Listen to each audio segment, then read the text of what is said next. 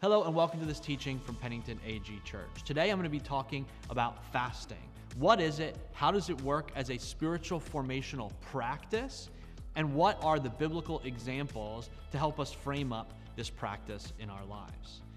If you're like me, you probably have had many different examples and experiences of fasting throughout your life. I can recall a time when I was 17 and I fasted for an entire week. Um, it was just juice and water, liquids only fast, and I joined in together with other friends who were fasting. And in that moment, I felt like, all right, I'm gonna fast. This is like a prayer on steroids. This is like a super spiritual expression. And for that entire week of fasting and praying, I felt nothing.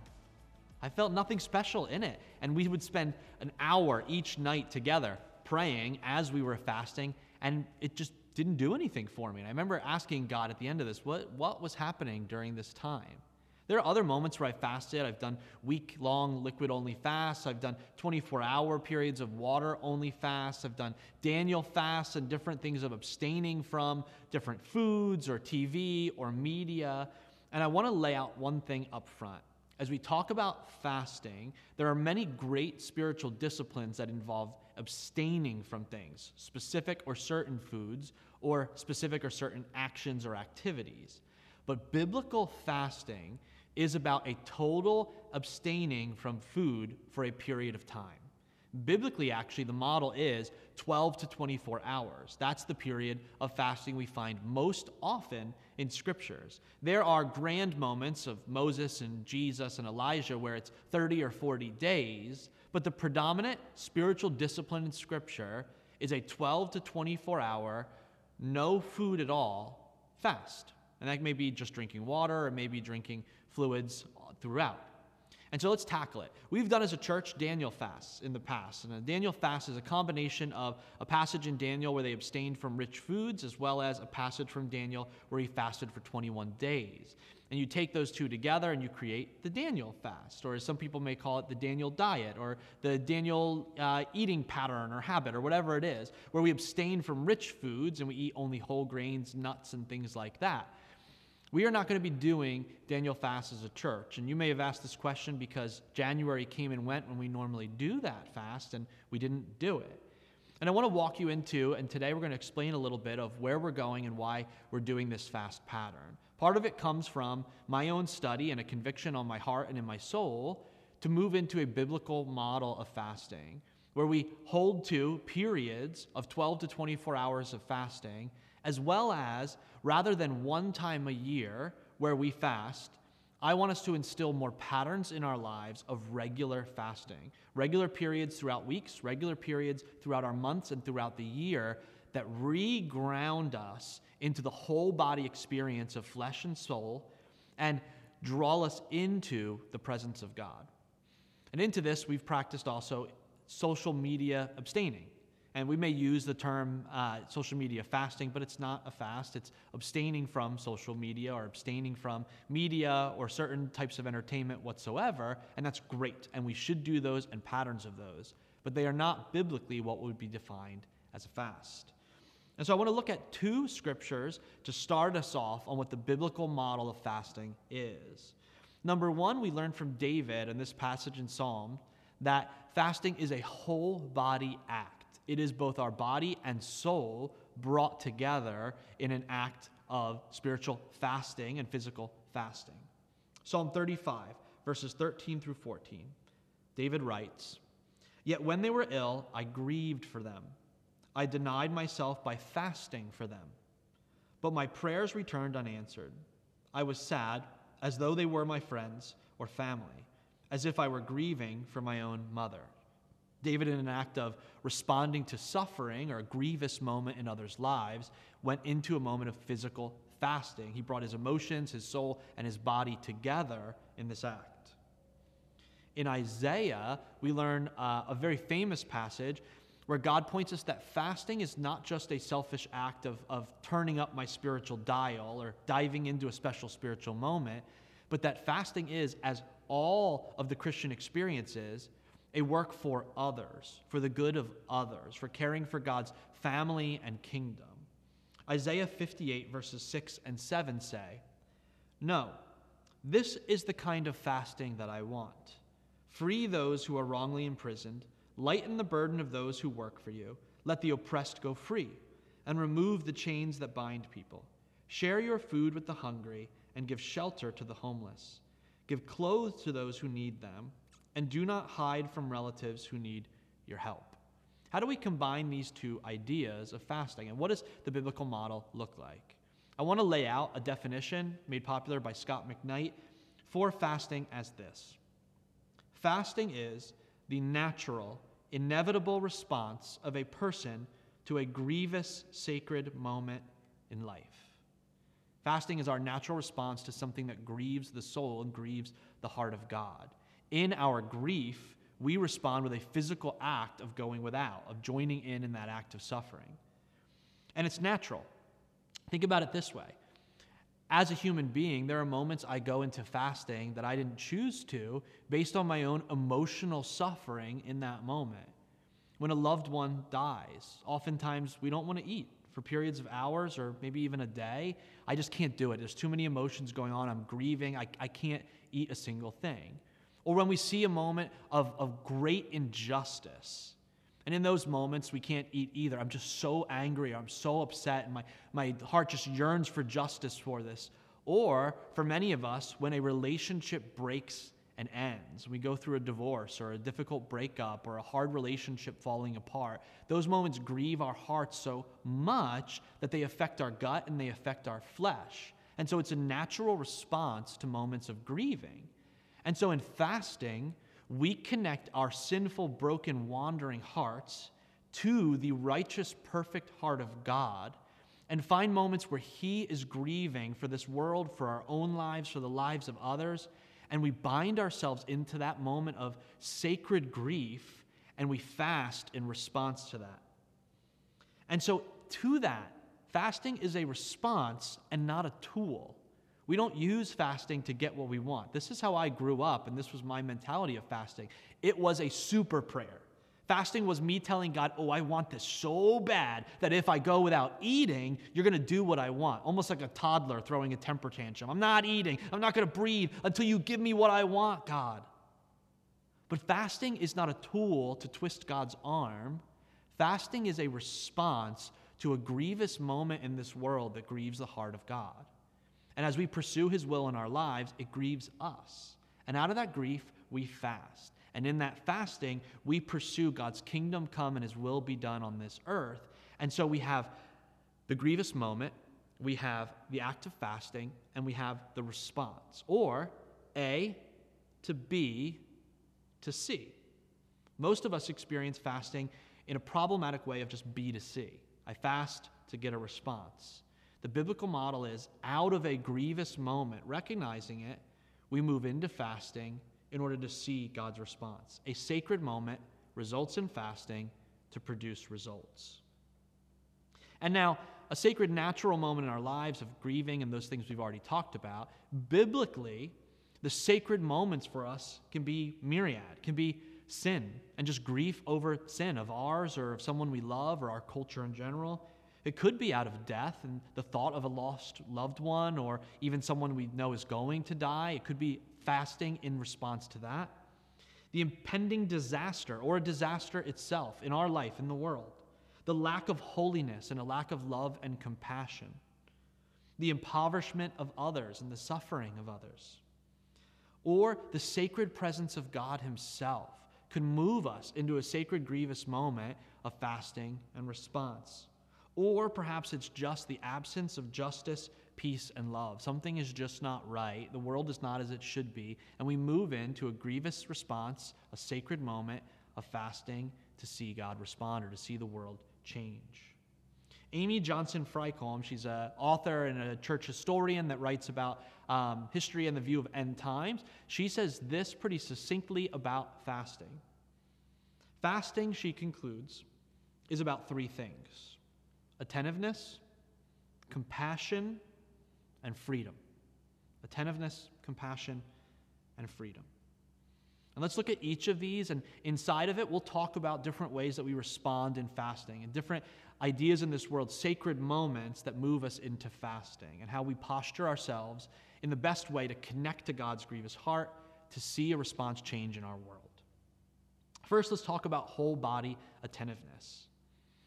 Fasting is a physical act, it's a way we combine our soul and our body together.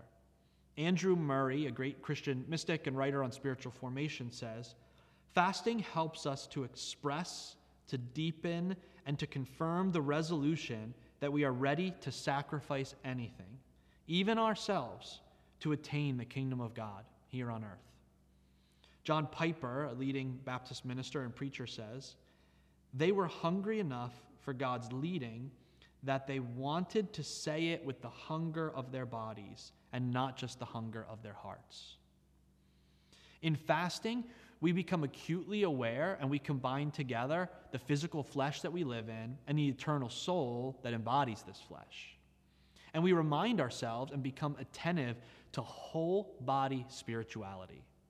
I am not a soul trapped inside of a body. I am not a body holding back a soul. I am body and soul. You are flesh and spirit. It is how God made you and breathed life into you. It's how you will live forever in light of the resurrection.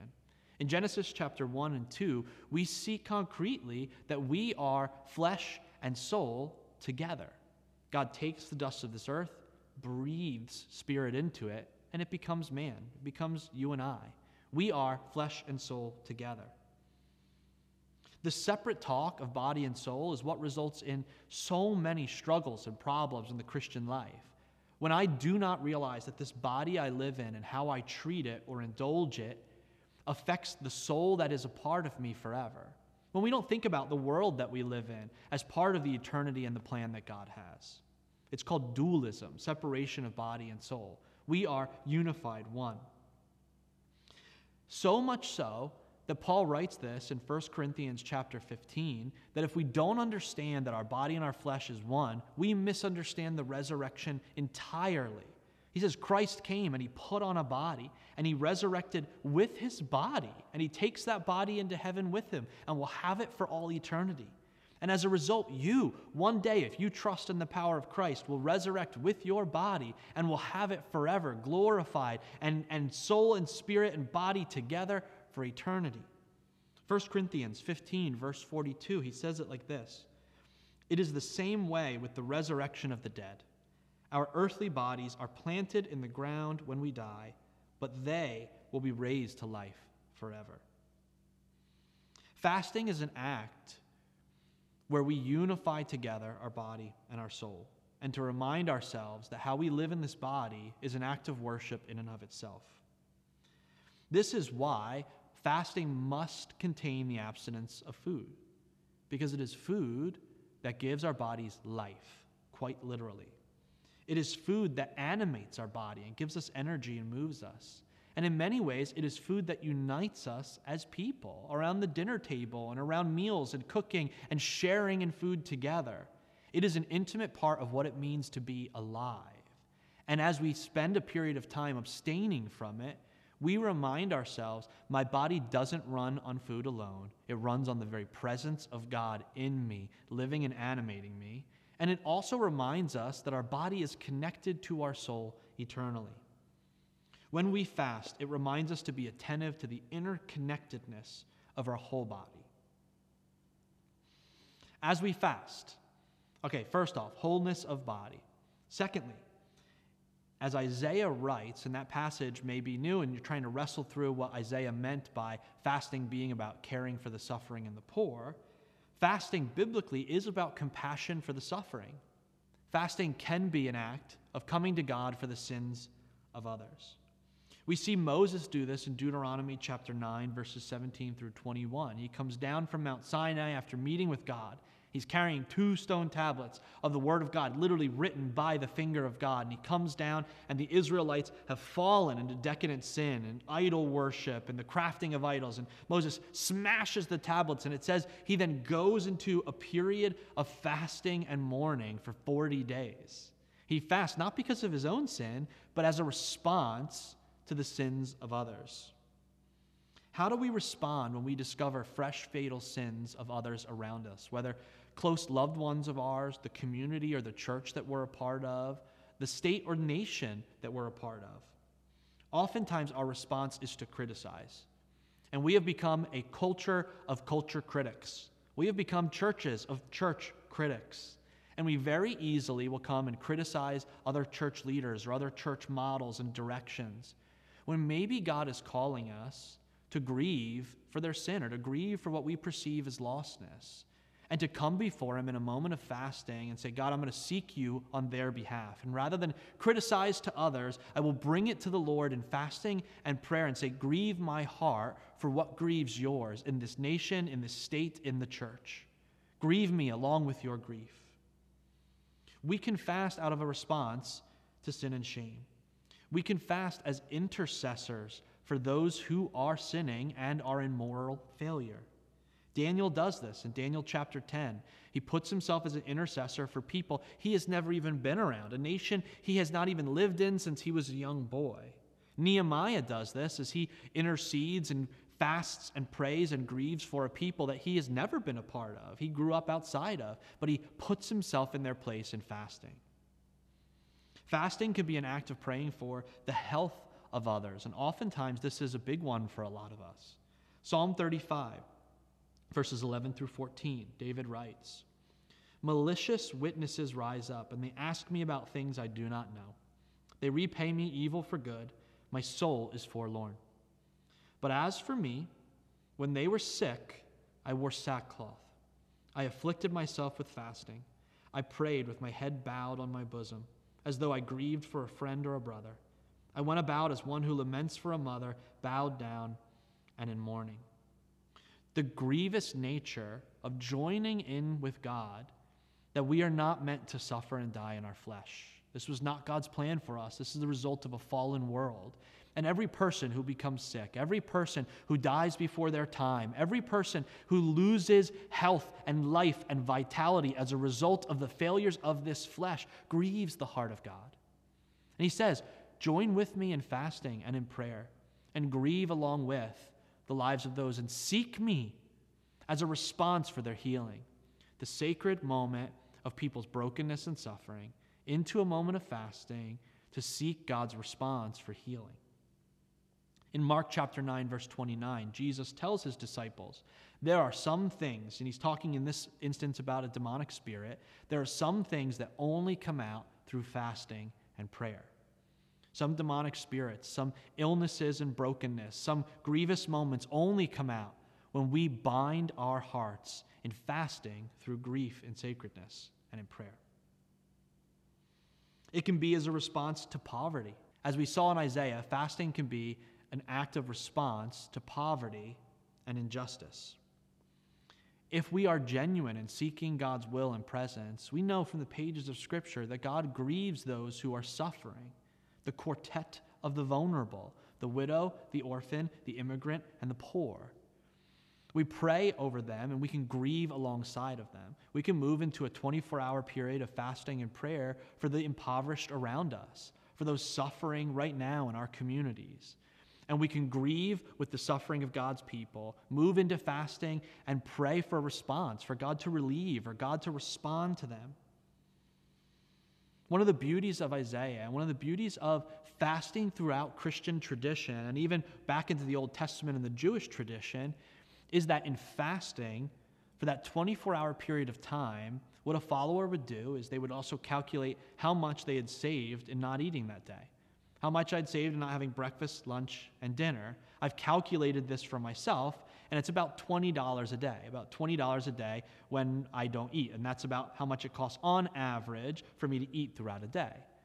And they say, well, then in that day of fasting, take that $20 and give it to someone who's impoverished. Donate it to a local food bank or donate it to kingdom builders and projects we will do to help alleviate the poor and the suffering in our community and around the world. But use your moment of grieving and then use it to help alleviate the suffering of others. As I go without in this period, I'm reminded that there are those throughout the world who go without every single day. And as I go without my indulgences, I recognize that I'm living on way more than I need to. And I can reassess the generosity of my heart in that moment and where I need to give and live with less. An ancient church writing called The Shepherd of Hermas reads like this Estimate the cost of the food you would have eaten on that day and give that amount to a widow or orphan or someone in need. Be humble in this way that the one who receives something because of your humility may fill his own soul and pray to the Lord for you. And that's how we, in fasting, respond to the suffering of others. And now, how in fasting do we find freedom from our own sin and selfishness? First, we can fast as a response to the desires of our own hearts. And this is probably mostly how we've had experience with fasting. There's a desire in my heart for God to open up a door, for God to answer an opportunity, or for God to change a circumstance. And that can be your sacred moment. If it grieves your heart enough, God has compassion and cares about your desires in your life. And you can bring it before God in fasting. It should not be the main thing we fast about. We should focus our fasting and our prayers on the desires of others. But in moments of our own grief, you can bring that before God in fasting and He will respond. We see this in the biblical story of Hannah coming before God for her son or for her infertility and to have a son. In 1 Samuel chapter 1 verses 1 through 20, this is the prophet Samuel, the judge of Israel Samuel. His mother cannot bear children, and so she comes to the temple day after day. She fasts and she prays passionately. And she seeks God to answer the grievous moment of her heart and to respond. God does care about the grieving of your heart, and you can bring that before Him. In that way, we can receive freedom or response from God to the things that bind our own hearts. Second, in freedom, we can respond to God for guidance in our lives. The sacred moment can be I don't know what's next. I don't know as I graduate college what my next job is. In this relationship, I don't know if this is towards marriage or this is not for a future in my life. It can be any moment in our life where we're not sure what God's calling and will is. We can bring that before Him in a grieving moment of fasting. In Ezra chapter 8, verses 21 through 23, the exiled Israelites, before they return to the land of Canaan, to the land of Israel, they seek God in fasting for direction. God, is this the direction you're leading us in? If it is, can you give us support and direction and clarity for it? You may need to move into a period of fasting to receive clarity from God as to what your next step of life and calling is. And most often, we receive freedom by discipline of our bodies by discipline of the desires of our flesh, the desires of my childish stomach that wants to be indulged all the time. And I can receive freedom from my own selfish desires. 1 Corinthians chapter 9, the apostle Paul, church planter, writes this. Do you not know that in a race the runners all compete, but only one receives the prize? Run in such a way that you may win it. Athletes exercise self control in all things. They do it to receive a perishable wreath, but we receive an imperishable one. So I do not run aimlessly, nor do I box as though beating the air, but I punish my body and I enslave it, so that after proclaiming to others, I myself should not be disqualified. Body discipline, if designed and practiced regularly, if we think about it seriously, is a ongoing life of repentance from selfish desires in the face of moral development, in the face of spiritual growth. As I grow in trusting Christ for my whole body and soul, I grow out of my childish desires for immediate indulgence. And in fasting regularly, we remind ourselves that our body serves the eternal goal of the kingdom God has planned for us. It's an overall yearning to be more holy, to be more like Jesus Christ. And to this end, I will tell you, when it comes to fasting, the reason it should be regular and periodic is progress is not made over one intense week or one intense 21 day period. Progress is made over years, decades, and a lifetime, not one immediate moment. And as we fast regularly throughout our lives, we give Christ permission to speak into the discipline of our selfish desires. All right, those are the three that we've looked at. Now let's finish this out by looking at the ultimate desire of fasting. Two aspects. Number one, fasting as preparation for or a response to the presence of God.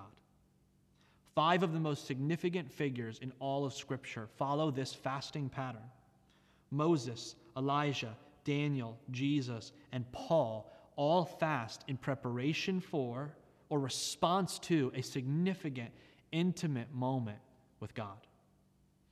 Exodus 34, famously, Moses comes up on the mountain and wants to meet God face to face. And he says, God, can I meet you? And God says, All right, in one moment, but you will only see my back. And as God passes, he declares his name and his nature. We've revisited this passage so many times as a church because it's so important. But what happens to Moses afterwards is he fasts. He fasts as a response to God's presence.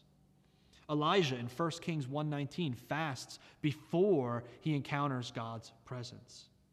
Daniel fasts for his people and then immediately in Daniel 10 receives a significant spiritual vision.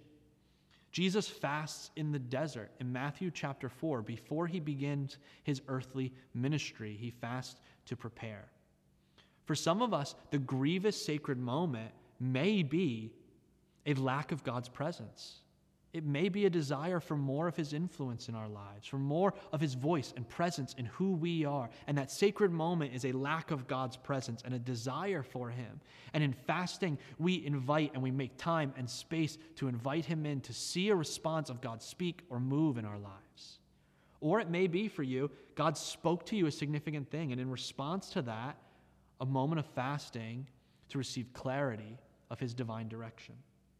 And then lastly, fasting as a hope for more than our current reality. Fasting keeps us connected to that this flesh, this earth, this body, and this world is not all we are meant for. This flesh is important, and we will live with it in eternity in resurrected bodies by the grace of Jesus Christ, but it's not all that we are, and it's not all that we're meant for. And if it was all that we were meant for, as the writer of Ecclesiastes writes, then I would just indulge and I would eat whatever I want, and I would do whatever I want, and I would spend whatever I want because I'm going to die and I can't take it with me. But in Christ, he says there are spiritual works, there are relational works that you will take with you, that you can take into eternity. And in fasting, we ground ourselves and we remind ourselves that we are made for eternity in this flesh.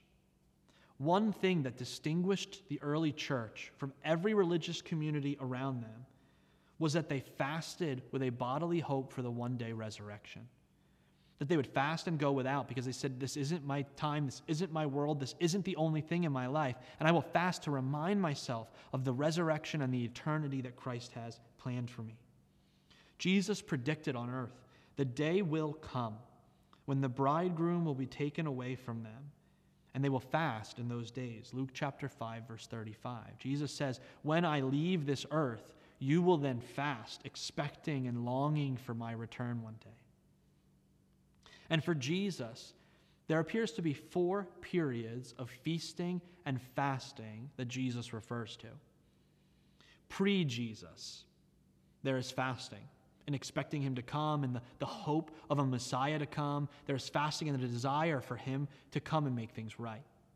And then there is feasting as our Messiah Jesus comes, and feasting when we're in the presence of Jesus Christ, feasting when we're in the presence of our God as he pours out his love and mercy and grace on us. And then fasting as he returns to heaven with his resurrected body and we wait for his one day eternal return. We fast in expectation of his return. And then when he returns one day in the future, there will be feasting for all time. We live in this third act. Currently, right now, in New Jersey in 2021, we live in the third act of fasting. But we also live with the Holy Spirit in us with the presence of Jesus Christ eternally in his community, in you and I, living between us and with us. And so, this is where we see a regular historical calendar of feasting and fasting. In feasting, we're reminded that Jesus Christ came and we have his spirit in us, and we celebrate that we have eternal life planned for us and that God lives among us. And then we fast as we grieve that the world is not yet as Christ has designed it. We grieve with injustice in this world. We grieve with bodily suffering in this world. We grieve at a desire for Christ to come and make it all well. And so, for thousands of years, the church has practiced patterns of feasting and fasting. and feasting and fasting. And this comes into a bit of the direction for 2021. If you're watching this and you're a part of Pennington AG Church, or if you're not, I invite you to come along with us. We are starting this year a new pattern. We are moving as a church closer into the historical church calendar. And for us as a church body, I believe strongly in my gut and in my heart as Jesus Christ speaks into the leadership to move into a period of historic Lent. For us, this begins this year in February 17th, and it runs for seven weeks. And throughout Lent, we are going to be practicing weekly 24 hour periods of fasting. Each week, we will, from the church calendar, use a new topic of prayer, of what we're responding to in sacred, grievous moments, whether that is confession of the sins of our own lives and our nation, or whether that is a desire for healing, or whether that is just a desire to become more like Jesus. We will each week practice 24 hours. Wednesdays from 6 p.m. to Thursdays at 6 p.m., we will be fasting. And we will give a direction as a church as a whole what we will be fasting on. And for seven weeks, seven times, we will spend 24 hour periods fasting and seeking a response from our God. We will move out of a call for a gravest sacred moment into fasting to see God respond for transformation in our lives, in our church, or simply to respond with his presence for us. I will close with a quote from Thomas Ryan Fasting is one of the ways the servants of Jesus keep themselves alert in this future oriented waiting until the bridegroom returns. In each case, the energy is upbeat, forward looking, and marked by the quiet joy of anticipation. As we fast, we respond to the grief that this world is not yet as Christ has made it. But we also fast with joyous expectation that Christ will return and heal all that is broken in this world. And I invite you to practice regularly periods of fasting and seeking the transformation of God. You may be watching this video today, and even as we talk about fasting, you may have never fasted in your life. You may have never prayed to Jesus in your life. And I want to give you an opportunity today to just take one step forward, one step of obedience towards our loving Savior in Jesus Christ. He came to this earth, He lived as we have lived.